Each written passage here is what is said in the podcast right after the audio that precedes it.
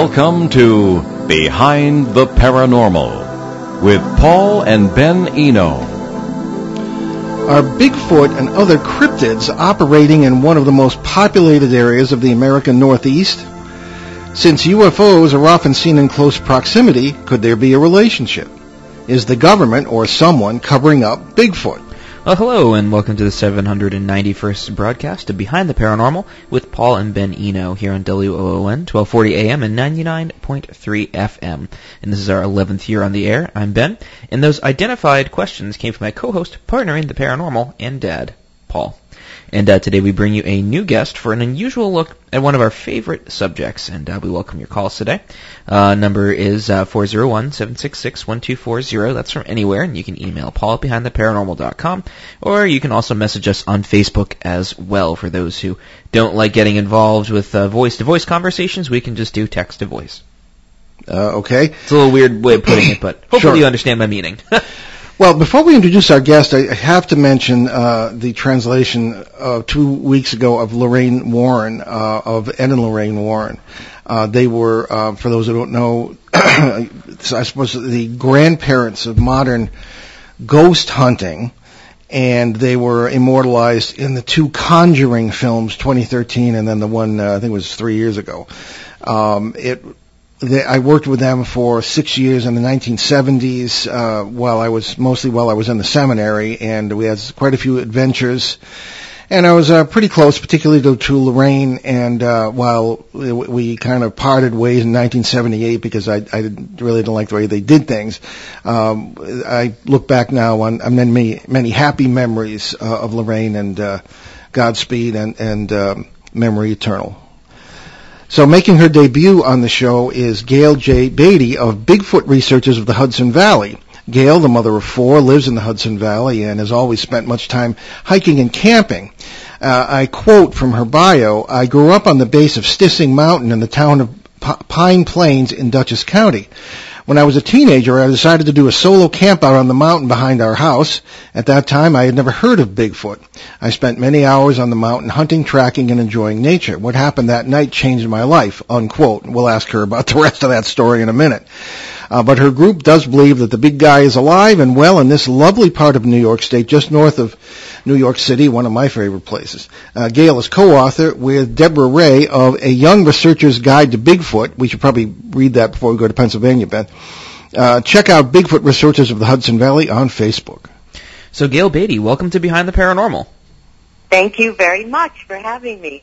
Oh, well, it's great to have you. So I guess uh, we'll we'll start off with you know a very simple question, uh, but it's deceptively simple, so it could probably take up the whole show.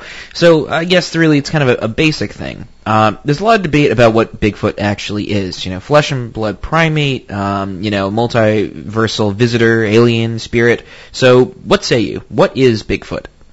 Well, when I first started my investigation, as many people probably go through the same thing, you think you're looking for a big hairy ape that lives in the woods and eludes people. And uh, so it was about a year into the research before I started really questioning this whole thing and saying, you know, from the, the uh, disappearing, um, the tracks, like one track would be found and no others. Um, just the paranormal aspect of it, I realized that there's more to it than just a big hairy ape in the woods. So, um, as I've, I'm going into my ninth year of researching, I'm thinking more along the lines of possibly alien manipulation of the DNA way back a long time ago because they have abilities that we just cannot figure out. I mean, hundreds and hundreds of, um, more like thousands of people have experienced strange phenomenon, lights and disappearing and uh, just too many things for it to just be a normal animal in the woods. So I'm I'm leaning towards I think uh, an alien connection. Yes. Interesting. So kind of like um maybe like the idea of of like Gigantopithecus or something like that. You know, maybe it was something messed with by aliens. Is that that kind of kind of in the in your It's a- wheelhouse? it- Yeah, I believe it's a human hybrid. I've uh, studied some of Melba Ketchum's DNA study, and the mitochondrial DNA is human and the nuclear DNA is unknown. So something got messed up somewhere along the line. I'm reading uh, Ron Morehead's book, The Quantum Bigfoot, right now, and like like he said, there's so many different theories with the Nephilim and um, you know Gigantopithecus, and even the government manipulating DNA.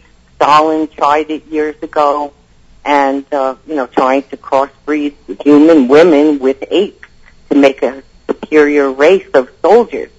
So none of us really know the truth yet, but there's a lot of hypotheses, you know, about it. So, but as for me, I'm leaning towards an alien connection. Yep. Hmm. Okay, so I guess kind of with that being said, tell us about your first experience and kind of how you got into Bigfoot research. Okay, so I went up on the mountain and I set up my camp and I was just sitting there. It was starting to get dark and I'm in this little pup tent and I heard this god awful owl and it sounded like it was right in the tree above me and but it didn't sound like a normal owl. It sounded like an 800 pound owl actually. And a few seconds later, the most god awful, loudest, terrifying scream, yell, howl, like it started low and then it just got louder and louder. It vibrated my chest. And I had never heard of Bigfoot. This is in the late 60s. And so I just froze in fear. I couldn't move. Um, I'm thinking all kinds of things in my head, like whatever this is, it's going to kill me if I sit here. So I just got up, nerves to bolt out of this tent and I was up on a ravine, so I slid down about 80 feet and hit the ground running and made it back into the house, white, shaking, crying. Um, my parents were sitting there watching television and they're like, what's the matter? What's wrong? And I said, there's something up there and it's after me. And that was like back in the late 60s. And it wasn't until 2011 when I was watching that Finding Bigfoot show on Animal Planet that they played a, a howl like that. And I instantly froze and I looked at it. I said, that's what it was that night. So I went online and I Googled Bigfoot sightings in Dutchess County, New York. And the first one that came up back in, I think it was 85, was a road crossing by two women. One was a prison guard and her friend were going down my road, Lake Road in Pine Plains, and had a daytime sighting. So that kind of confirmed, you know, what I already believed to be true. And I immediately started my group, and I was always on farm, milking cows and driving tractors, and always an outdoors person. So I started contacting some of my friends that had farms.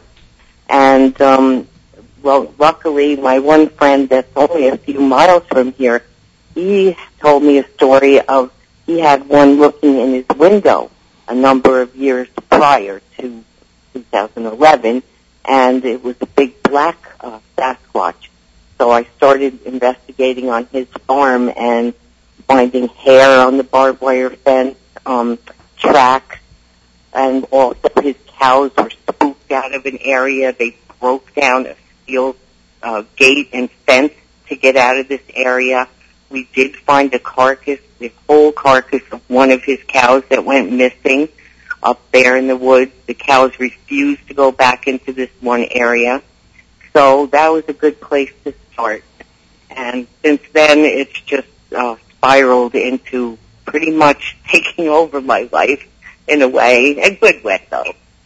Hmm. That's really interesting, and um, I always I'm always fascinated by hearing um, people's experiences of of Bigfoot because there it goes in like a couple of different directions, and um, you know, kind of leads me to ask you this question. I pretty much ask every other researcher: is why are some encounters very hostile and some, you know, incredibly docile?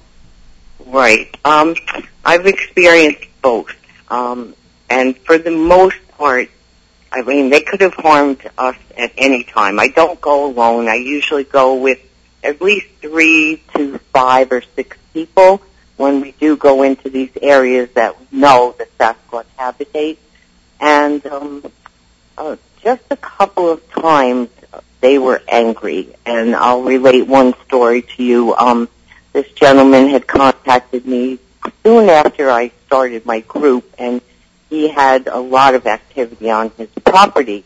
He just built a house, he put a pond in, and um, I guess the one uh, one of his workers that just finished the, digging out the pond left his big machine out in the front, and uh, the man heard something outside, and he got out on the porch, and he sees this dark figure standing by this huge uh, backhoe.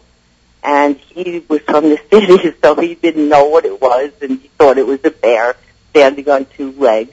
And the next day, when the worker came, he saw gigantic uh, five-toed human-like footprints in in the uh, soft dirt around where he had dredged the pond and by the machine. So um, it went on, and we were investigating there, putting up trail cameras, and uh, we, he would leave food out on this fence every single day, like peanut butter and jelly and uh, all kinds of stuff he would leave for them. And they would take, he would put them in Ziploc bags, and they would take the bags off into the woods and split, like just split a slice to open and take out the sandwich or whatever. So one night we decided to have these men from Massachusetts actually uh, they were researchers and they contacted me and said, we have a FLIR camera. We'd love to come and investigate with you. So this was December 30th. I think it was 2014. So we scoped out the place when they got there. It was still light and we decided we'd have a bite to eat and we'll go out and, you know, do our investigation. Well, uh, I walked out on the porch. I was ready to go. The guys were gearing up.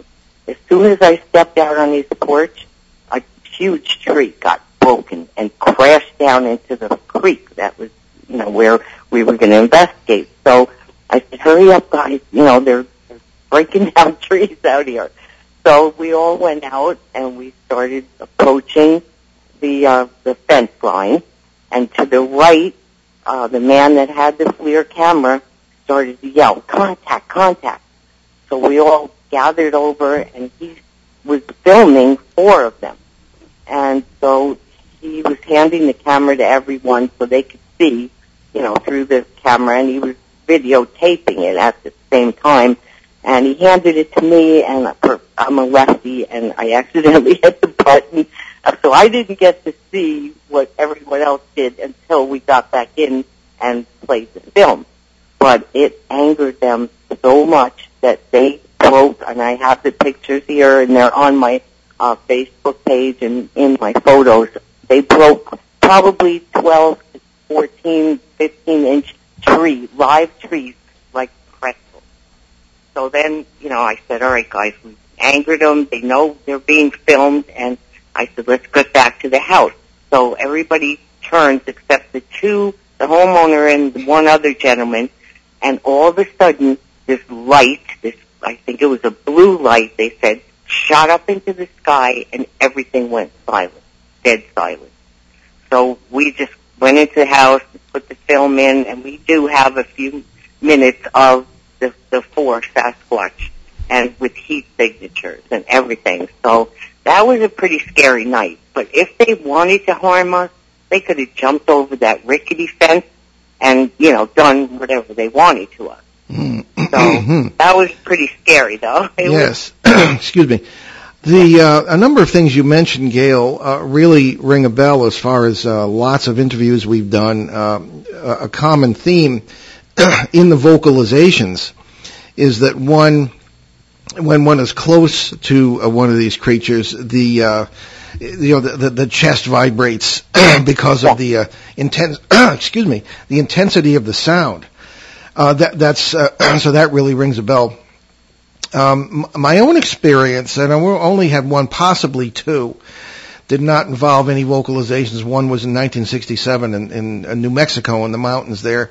Uh, no, no vocalizations, uh, no sighting. I was in a tent, and the guy, uh, the other kid in the tent said, "Don't you dare open that flap." and we could feel um, there, there was a huge, there was a vibration as something seemingly on two legs walked. This is just as the sun, the sun was breaking the horizon, like around 4 a.m.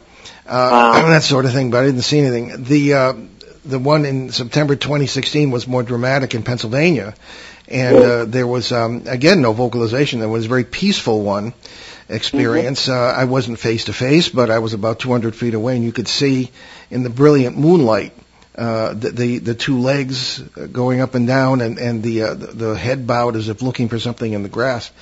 Uh, Shane Searway, our our uh, one of our co-hosts here, was um, having the previous May had had an experience of a black-haired Sasquatch creature such as you described. So, Yeah. but again, no vocalizations. Uh, so Yeah. next time we're down, perhaps we can we can get get the chorus going. But I don't know. Uh, another thing too that you mentioned is this this beam of light. Th- That's very interesting. The the blue beam phenomenon, as you probably know, is uh, supposedly associated with alien abductions. You know, Yeah. and we we have photographs of it or something like it. Um, is is this one of the reasons you believe there may be an alien connection or whatever it is we mean by alien? Yes, I, I do. And actually, I want to mention another little uh, story about the light. These fishermen, because I own a bait and tackle shop here on uh, the Stalk Hill Creek. And so we rent boats and everything, but we have a steel deck bridge out in, on the road in front of our house. And one night, these two guys uh, were fishing, and it was around 2 a.m. And they said all of a sudden this blue light shot down from the sky, and there was they they didn't know what the heck to do, so they went and got a spotlight and shined it because they heard like leaves of, of trees breaking, boughs breaking, and they shined it across the pond, and there was a silhouette of this huge creature. Hmm. A few minutes later, my neighbor across the street had something walking along on her porch, and then my other neighbor, right down from her, was out, um, had a campfire, and she was sitting around, uh, you know, enjoying the fire, and she heard this huge limb quack, and she jumped up and went in the house and locked the door, and the next day I went out with a tracker and trapper friend of mine across the street, and sure enough, we found a huge bough broken and about a 16 inch track right there. Um, so yeah, there's another blue light uh, example. So it's Yeah. just strange. It's very strange. I spent the better part of last weekend with, um, and, and Ben met him as well, uh, Mike uh, Clelland. Mike uh, has been on the show before, and he's going to be on again. And he has a very interesting approach to the. Uh, he, in fact, he lives uh, in New York as well, but north of you in the Adirondacks. Okay. He has interesting ideas about owls as some sort of messengers from whomever, you know, and, and there have been some Right. Bigfoot uh, connections, things of this kind. And when I first heard that, um, I said, "What? You know, owls?" But then I read the book, and uh, you know, make, it makes some sense um, that there's some sort of connection there. What What do you think about that? Have you run into? I noticed you, you mentioned an owl sound. And, and, Yeah. and Bigfoot as a mimic uh, comes up a lot in our Pennsylvania case, mimicking chickens and even people. Yeah. Um, yeah. So, what, what, what have you had owl experiences in connection with Bigfoot? Well, yeah, uh, quite a few people have have claimed to hear the 800 pound owl right before they will have a an encounter. yeah. And I also think that crows or ravens, um, because I was in Kentucky visiting Connie Imming, one of our team members, and we went to Land Between the Lakes, LBL, which is notorious for that uh, horrible, you know, mutilation of a family by a dog man, which is an entirely different show, but um, Mm, yeah. we went there and um we had we went to this bison and elk farm and as soon as we got into this one parking lot all of these crows started crowing from quite a distance away. And the next thing they're they're almost like messengers to us. They flew right directly over us in our car. We filmed it. We're like they're letting the bigfoot know that we're here. Hmm. I, I just believe that there's some kind of connection with uh, crows and ravens. It, it's just odd, but whenever we're out in the field, um, you know, investigating, sometimes we just sit quietly filming or we stage with our Native American white sage and we gift them with tobacco and we ask permission to enter the forest where we know they are. We, we're very respectful to them and I believe that's one of the reasons that I haven't been harmed. you know, mm-hmm. because some people go in with uh, bad intentions. Oh, I'm going to shoot one so that I could prove it to the world. Yep. Well, we don't think like that. We mm-hmm. don't want to do that because they're human-like. They have language and everything. But um, yeah, I definitely could see an owl as a messenger, or a crow, or a raven. Yeah. See, that, that's what we do is, and, and we say you go in quietly and with respect, and ju- just as you described it. That's. And so my experience, my uh, encounter, was very peaceful. I felt privileged.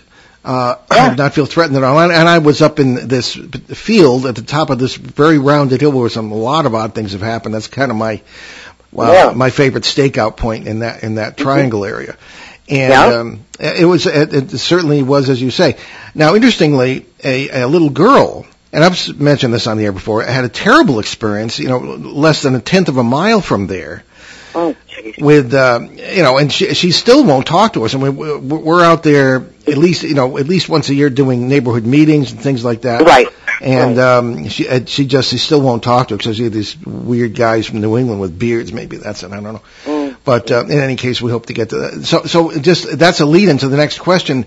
Mm-hmm. Uh, you have described that you have said that you've had very um, uh, positive experiences and some negative experiences. Could you describe a couple of those, or, or at least you've collected stories from people? about? Well, actually, I can tell you a funny experience that they they are tricksters, and I think that the juveniles um, are doing most of these tricky things. Like they they've come around my house, my front door, put a handprint on the the front door on the side of my house. Um, you know, just little little funny things, moving stones around, um, you know, stuff like that. But one day I raised chickens and I free range them. I have ten right now, but mm-hmm.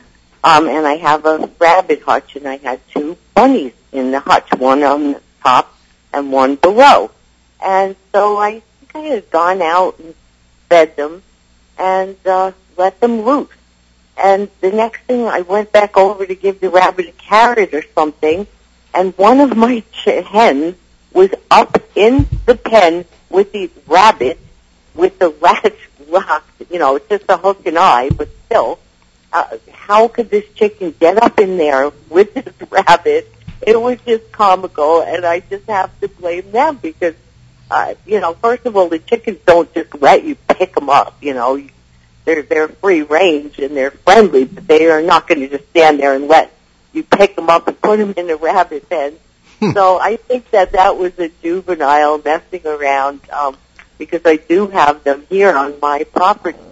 We own almost 10 acres on the Stalk Hill Creek going up uh, the creek and um, one day I was fishing with a friend of mine, Jesse, and I said, let's get off on the shore here because uh, we own a piece of property we could possibly fit a little cabin on. So we, I climbed out of the boat, got on the shore, immediately looked down, find the head of one of these huge carp that we have in this pond. Mm-hmm. So I said, God, look at this. Then I found broken off, you know, snapped off branches. So I'm crawling through this like maze and kind of a trail, and um, I see this nest about 12 to 14 feet around, like a dome shape with vines and branches and you know I, I knew a beaver didn't make it because we have beaver here and you know they make the dams and everything but this was like placed there and there was an opening in the front low to the ground and then a stick stuck directly in front of the the opening. And then I looked around a little more and I saw where they make these little um it's almost like a cubby where they can hide. They'll put sticks and um, you know branches and stuff, and they'll hide behind that when they're hunting for deer, beaver, muskrat. You know, they'll eat just about anything. So I, I said, oh my God, Jesse, I said, here's a nest. I said, we better get out of here because they must have young. Because a lot of times we believe that they will make these nests to shelter the young ones while they go off hunting. So we we left, but we've had wood knocks, we've had whistles um, here. I I do rent boats to fishermen, and we've had a couple of rock throwing uh, incidents Hmm. here on the pond. So you know it's it's fascinating, but they haven't harmed my animals. I have dogs, cats, uh, birds, dogs, everything. They've never harmed an animal here. Okay. Which, Well, yeah. we're going to take our uh, bottom of the hour break, and then we're going to come back. We have a lot of listener questions for Gail here.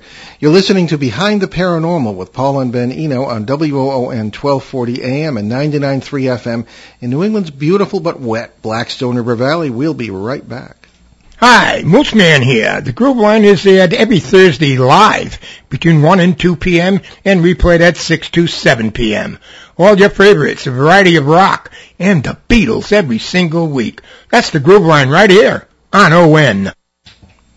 And we're back already. It's Behind the Paranormal with Paul and Ben Eno on WOON Radio. And our guest today is Gail Beatty from the uh, Bigfoot Researchers of the Hudson Valley over in New York State, and we're having a great conversation. So let's go to some questions. Uh, we have one from uh, P- our, our very faithful listener, Peter in Colombia, South America. And then we take number one from Peter. Alrighty, so Peter writes to us.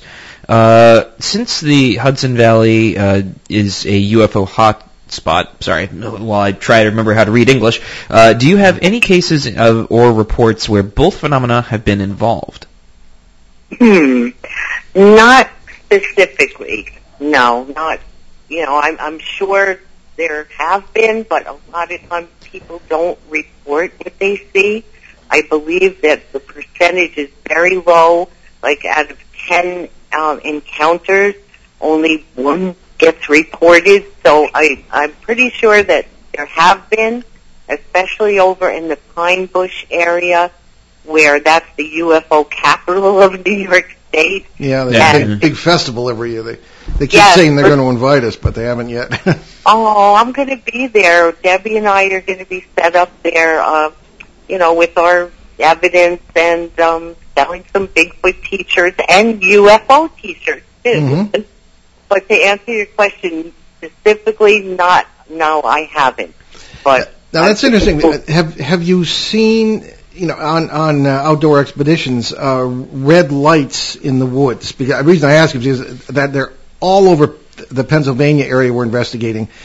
Everybody you talk to, everybody who comes to neighborhood meetings has seen Bigfoot uh, and strange lights in proximity.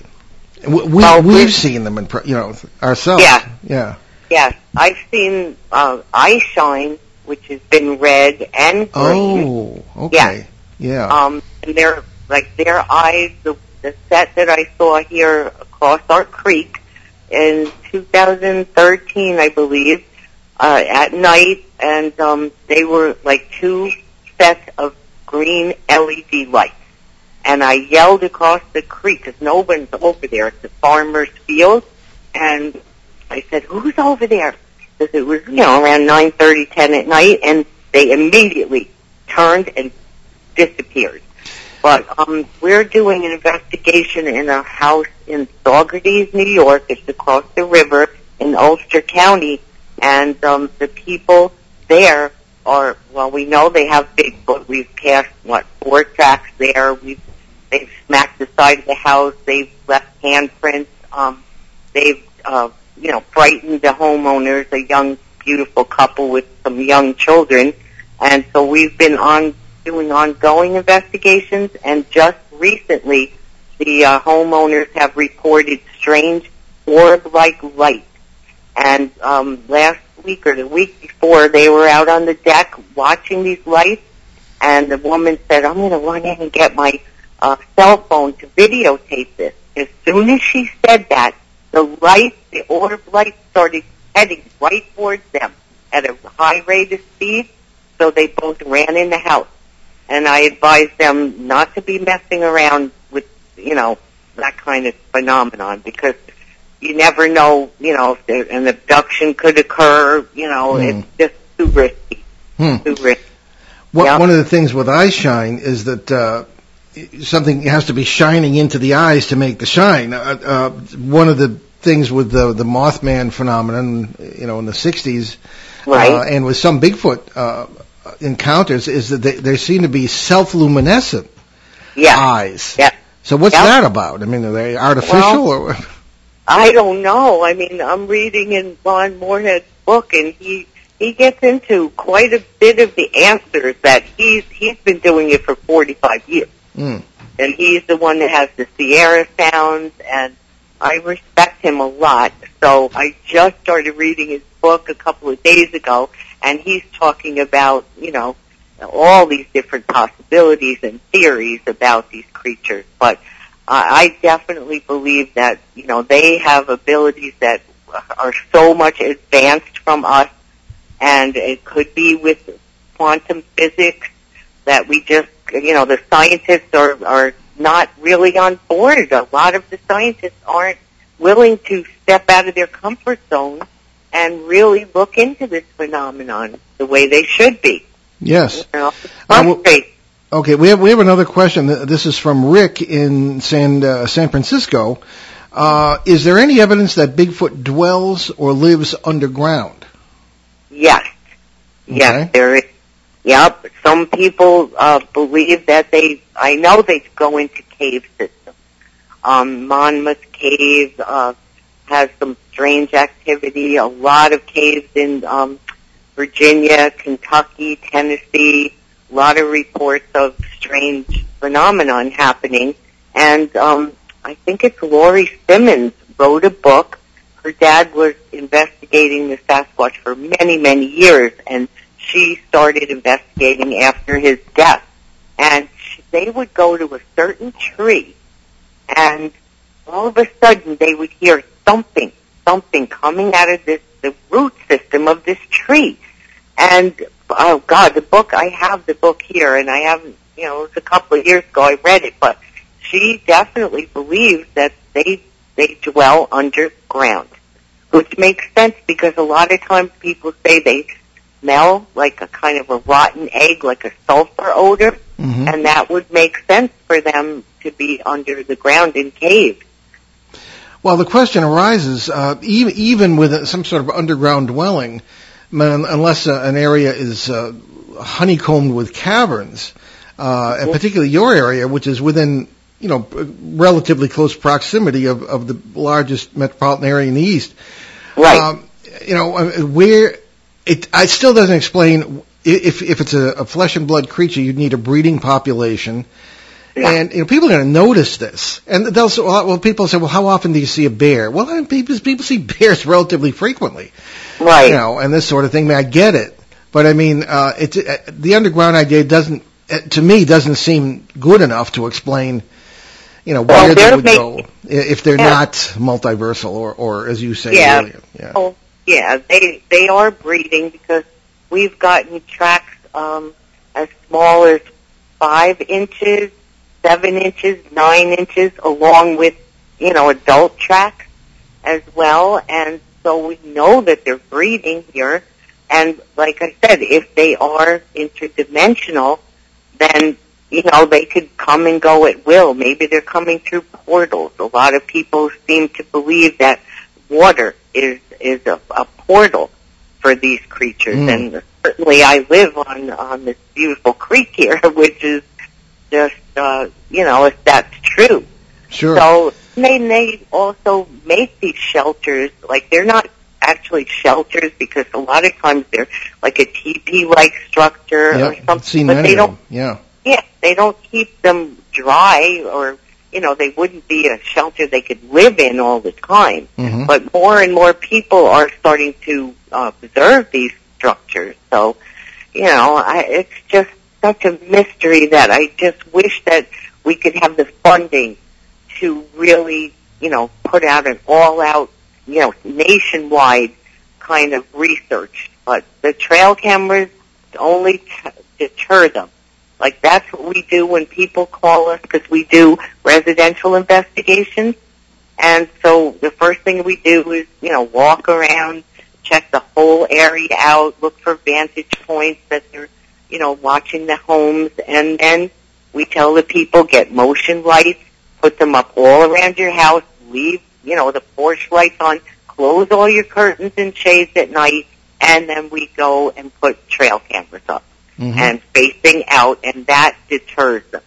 Now, I don't. I think you guys saw that 35 inch track that we got in Rhinebeck over the winter. Yes. Yes. Okay. So um, yesterday we pulled the cameras from there, so I have the chips to research. You know, for the next few days.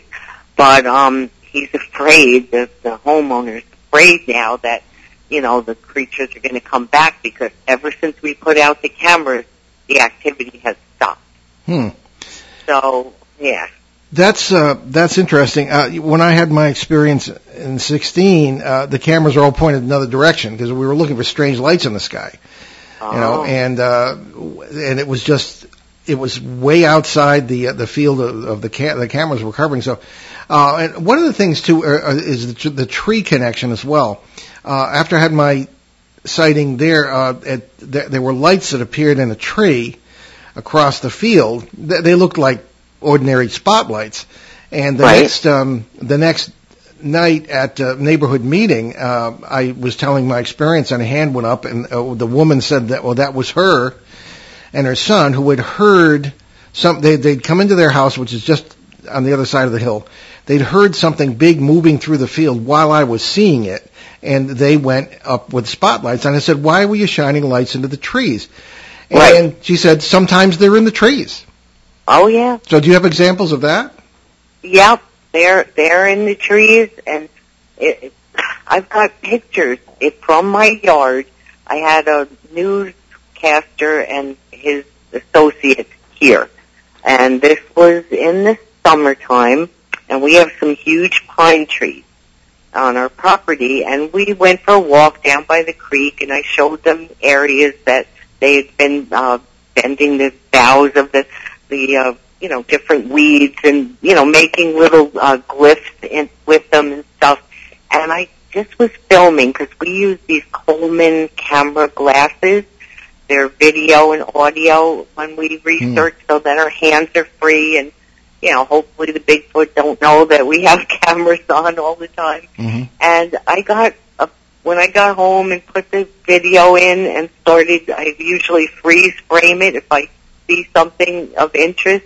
And up in the tree was a Sasquatch Wow. right above us, and we walked underneath, and you know there it was. I, and I sent it to them, and they were like, "Oh my God, that is creepy." Yeah. so yeah, you have to look up. You have to look up in the trees. Before we burn up the hour, Gail, uh, tell us again about y- your group, uh, where people can find out more about it, and your book. Yes, um, the book is A Young Researcher's Guide to Bigfoot, and that's available on Amazon, or if you're ever in the area, it's here at my Hook, Line, and Sinker bait shop. And then we're on Facebook, Bigfoot Researchers of the Hudson Valley, and then we have a website, which is BigfootResearchers.com. Oh, okay. And then we're also on YouTube under um, Hudson Valley Squatch One, or under Gail Beatty or Bigfoot Researchers on YouTube. Okay. So we have, oh, I think over a hundred uh, YouTube videos of our investigations Wow. there. Okay. Yeah. Puts us to shame, doesn't it, Ben? We got what Okay. four or five. We'll get there. yeah, we'll get there. Okay, let's take another question from Peter. Sure. So Peter writes to us uh, as well. So this is two of three. Um, MIBs or Men in Black have been known uh, to have connections with UFO cases. Do you find that there are Men in Black that are also involved in Bigfoot cases? Yes, definitely. Oh, we actually. have, yeah. Oh. Um, I had a fellow from New Jersey that was having some trouble with a big male Bigfoot on his property. And he had called me and, um, I think I told him not to contact the DEC or any agency, but he did. And he got a visit from two interesting gentlemen. Um, and they were asking him all kinds of questions. Um, you know, they went around his neighborhood asking about his credibility. Uh, they threatened him to lose his job. They kept telling him he saw a bear.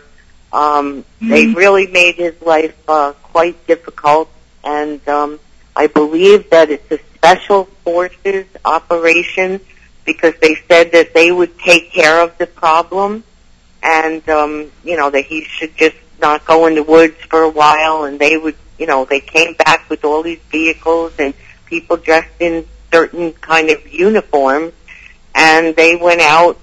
I don't know what they did, but I'm pretty sure they did something with sound because he said his dog was outside, and um, they made. I don't know. It's some new technology, I guess, that the government has that they might use on these creatures to immobilize them or harm them in some way. And his dog, like when they let out this inaudible sound to humans, but the dog like started whimpering and crying and, you know, really was distressed.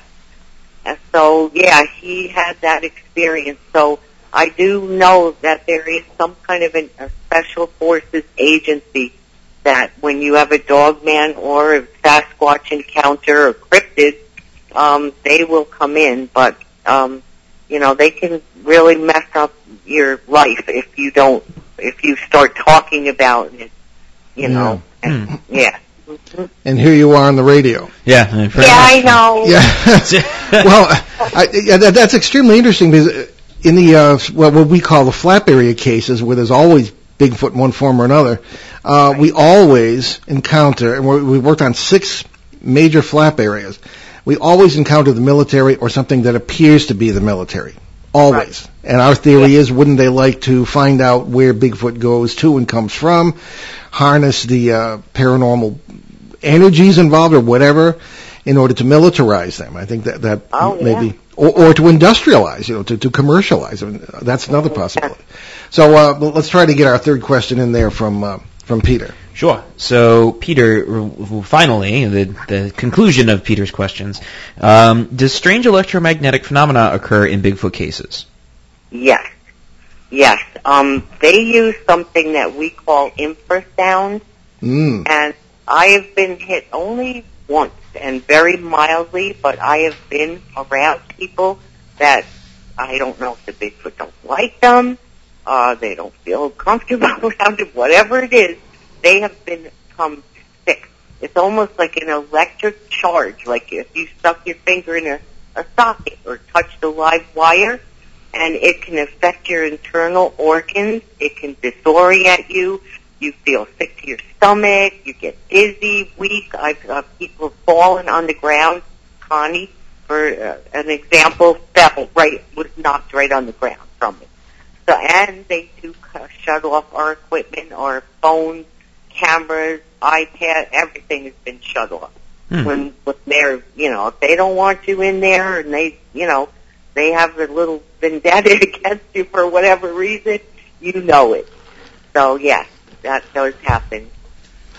Yeah, the, uh, the the notion of infrasound is very interesting in this field in general because it, it can either open doors, so to speak, if you want to call portals, or it can make the uh, make people make people think they're seeing things as well. Now, Ben, at, at what frequency does the eyeball start to vibrate? Uh, I can't remember. There's it's 400 some, and something, it's uh, it's like 400 kilohertz.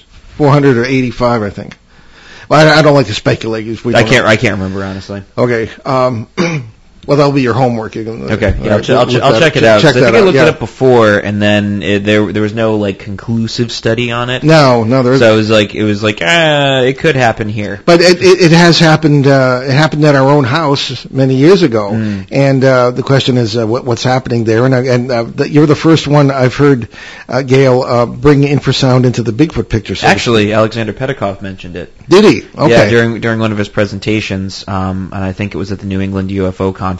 Uh, yeah, it was at the New England Okay. UFO conference because he mentioned that some creatures that we do know of can emit um, infrasound through like special glands or, s- Oh, or all something right. that they have. So i- if if that's the case, there's already a precedent in nature for it. Okay. I missed yeah, that they said yeah. elephants, uh, lions, elephants, you know, certain large uh, animals can do that, but Yeah. This is a like an electrical charge. I mean, Yeah, that I is weird. Pulling up my leg, um, other people, you know, through their whole body, and it can damage your internal organs. So, Well, that's what I get for studying a philosophy instead of zoology, right? Mm, yeah. so, so Gail, um, the no, the notion of the smell is very interesting. Uh, I never smelled anything in the, in the, the one or two encounters I've had, and I'm wondering, you know, many people do, of course. Um, I'm wondering if would you would you agree, or, or would you think that perhaps the uh, the smell is a defense mechanism, and that they don't ordinarily smell like that, but would, as in the case of a skunk, uh, when they feel threatened, would release a smell. Yeah. You, any evidence of that? yes, I do believe that when they are threatened or, you know, and angry in some way, they can emit it. I have very rarely smelled it. I mean, I have smelled it several times, but I've been out around them hundreds of times, and only a handful of times have I smelled it. And Okay. so, you know, well, I'll tell you a quick story. Um, Connie Imming, our team member, and a new member at the time, Brian, were we were at a known hot spot of ours, and we broke into two trails. So we took, I took the lower trail, they took the higher trail. They smelled this god awful odor. So uh, they, Connie was videotaping at the time, and she says, "Oh my God, smell that!" Brian's like, "Oh yeah, what is that? A dead animal?" So they just wrote it off as a dead animal. hmm A few, a, a few yards. They they walked down the trail. It was real hot. They stopped to get a drink of water. She shut the camera off, put the backpacks on the ground. They hear whack, whack, whack. You know, something smacking like trees or brush or something. So they got really scared. They grabbed their packs, ran, met with us. Like we got home, I looked through the video. There was a mother Sasquatch with an infant on her left shoulder, a juvenile in front of her. The mother had a stick, the juvenile had a stick, and about 30 yards in front of them along the trail, but in the woods maybe, you know, a little ways was uh, what we believe is a dog man with pointy ears, pointy snout, standing there watching as almost like guarding the, the mother Sasquatch and the two young. So I have pictures of that as well on my um, site on Facebook. But uh, it was really, really strange that they smelled that horrible odor, and then the Bigfoot started smacking the tree, and then to see this other creature uh, standing there as well, it, it was quite an experience that day. Well, you walked right into the next question, Gail, because it was going to be about uh, upright canine cryptids, things of that kind. Um, Yeah. Are these also seen in the Hudson Valley? Obviously, they are. Yes, yes, and also um, up north in the Adirondack area, a fella had he just had to sell his farm because he's got these dog men looking in his window. They broke into his house. They have been in his barn, and he is at wit's end. He had to sell all his cattle, and he has to move. He has an infant little baby and a wife, and they said, "That's it, we're done." I'd love to see the police taken. report on that one. Oh God. Yeah. Yeah. Yep. That- yeah, that's, if there uh, is yeah. one. if there is one. Which brings uh, which brings us to the matter of the uh, of the food exchanges that we we very often hear about. People somehow build, you know, relationships of peaceful coexistence with, as we used to say in the old back when we were kids, we were talking about the Soviet Union. But uh, peaceful coexistence with whether it be the dogmen or uh, it seems to be much easier to build that sort of thing with with uh, the Bigfoot people, if you want to call them that. Um, and we have lots and lots of reports from people who have said that they have, uh, over a period of time, uh, done food exchanges. And one fellow in North Carolina said that uh, the Bigfoot would bring him firewood for his house because he he built uh, farther down the hill than he was planning to, and uh, they appear apparently, according to him, seem to be grateful for that. So, whatever's Yeah. going on here, there does seem to be the possibility for a peaceful exchange. Yeah, well, I we don't suggest that people feed them because the fellow that I was telling you about that had the habitation site. He was leaving them all those sandwiches every single day religiously. He had a funeral to go to in the city. So he was gone for, I think, four days.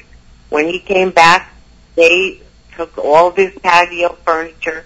His patio oh, furniture. Oh yeah, they were pissed. They were angry. Uh, you know, they, they no, it's not a good thing to feed them because if you ever do have to leave or something and you forget to feed them, it, it angers them. So, Well, and uh, plus you don't want to draw them too close to your home. Oh, yeah, okay. know. Well, we're we're uh, we're low on time here, but just, Oh. I mean, what what what's to say? But how does he know it was actually these creatures uh, stealing the furniture and doing this sort of thing? I mean, not just a human crook. Well, he saw the tracks, you know, the footprints. Oh, okay. like footprints on his porch, and Yeah. he was scratching on his screen and doing all kinds of stuff. Throw rocks at him. Yeah. Okay. All right. Well, would you give us your uh, website one more time? Okay, it's BigfootResearcher.com. And uh, Facebook, you can message me on Facebook. I'd love to hear from you. Okay, great. Well, thank you. It's very interesting, Gail, and uh, good luck with your work. And we're uh, we're in touch off the air anyway, and uh, maybe we can uh, hook up sometime for a, a Bigfoot adventure. I'll take you out to a hot spot Sounds good. Ooh. for you. All righty. Thank you so much for having me. I really enjoyed it. Very Thanks- good. Thanks for being on with Thank us. Thank you. Okay. Bye. Bye bye now. Okay, we'll get to our announcements. So thank you uh, to the people who sent in questions. Certainly, Peter, we, we really do appreciate uh, all your input, and they were very good questions. Uh, our next event will be the fourth community meeting we will have had in the Pennsylvania Flap area, uh, paranormal Flap area in the west central part of the state. Uh, that will be at 1 p.m. Eastern on Saturday, April 25th, uh, at the Over the Mountain Restaurant in Rockton, Pennsylvania. It's primarily for residents of the area to update us on experiences, but there will be a presentation by our group, including ourselves, um, our ever popular guest co-host Shane Searway, astronomer and Science Channel personality Mark D'Antonio, filmmaker Alexander Petikoff, and broadcaster and UFO researcher Charles Credo. All are welcome. There's no charge for the event, but people are encouraged to order from the menu to help thank our our hosts. Uh, details are on the public events page at behindtheparanormal.com. Uh, Tuesday, August 6th, 7 p.m., uh, I'll be at the Nashua Public Library in New- in Nashua, New Hampshire to present a program entitled Extreme UFO Encounters in New Hampshire and Beyond. And right on the heels of that, on Saturday, uh, August 17th, uh, at 2 p.m., we'll be at the Haverhill Public Library in Haverhill, Massachusetts to uh, present on extreme UFO encounters in Massachusetts and beyond. Uh, my book, Dancing Past the Graveyard, Poltergeists, Parasites, Parallel Worlds, and God, will be released August 28th. We'll be in stores after that, and we'll feature uh, at our, all our fall events. It's now available for pre-order on Amazon.com, Barnes & Noble, and the usual suspects. The official release will be uh, with our good friends at the Toadstool Bookshop in Keene, New Hampshire, on Saturday, September 21st, beginning at 2 p.m. Uh, but before that, we'll be at the uh, 2019 Exeter UFO Festival, where we will speak for the eighth year in a row, as well as do our fourth annual live broadcast from uh, this uh, event with a panel panel of the speakers. That's on Sunday, September 1st, uh, from the Exeter, uh, New Hampshire Town Hall. And uh, this is a great event, and is sponsored by the Exeter Kiwanis Club, and uh, will benefit local children's charities. Okay, I better see what we're doing next week there, Ben. Yes. So next week on uh, May 12th, uh, animal communicator Karen Anderson returns uh, to the show after several years to talk about talking with animals. so so get your of, we'll do a lot of talking that week. yes yes. Yeah. It's been a while since we've had her on actually. Uh, 2013, I think. It was, it was ridiculously long. yeah, it was a really long time. Yeah. So get your questions to uh, Paul at BehindTheParanormal.com and uh, message us on Facebook, or you can uh, call during the show. That's 401-766-1240. Uh, just before we end, I just did want to mention we're going to be a number of places this fall. Uh, Book Club Bookstore in South Windsor, Connecticut, Book Lovers Gourmet, Webster, Mass, Blackstone Public Library here in our home listening area, and uh, lots of other interesting places. Uh, Greater New England UFO Conference in Leominster, Mass on Columbus Day weekend. We have a busy fall coming up. So we'll uh, we'll leave you uh, this afternoon with another astounding thought from uh, dear old Albert Einstein. The most beautiful thing we can experience, excuse me, the most beautiful thing we can experience is the mysterious. It is the source of all true art and science. And what do you think of that, Ben? I think it's great. I like Albert Einstein. He's a smart guy. okay, is an understatement.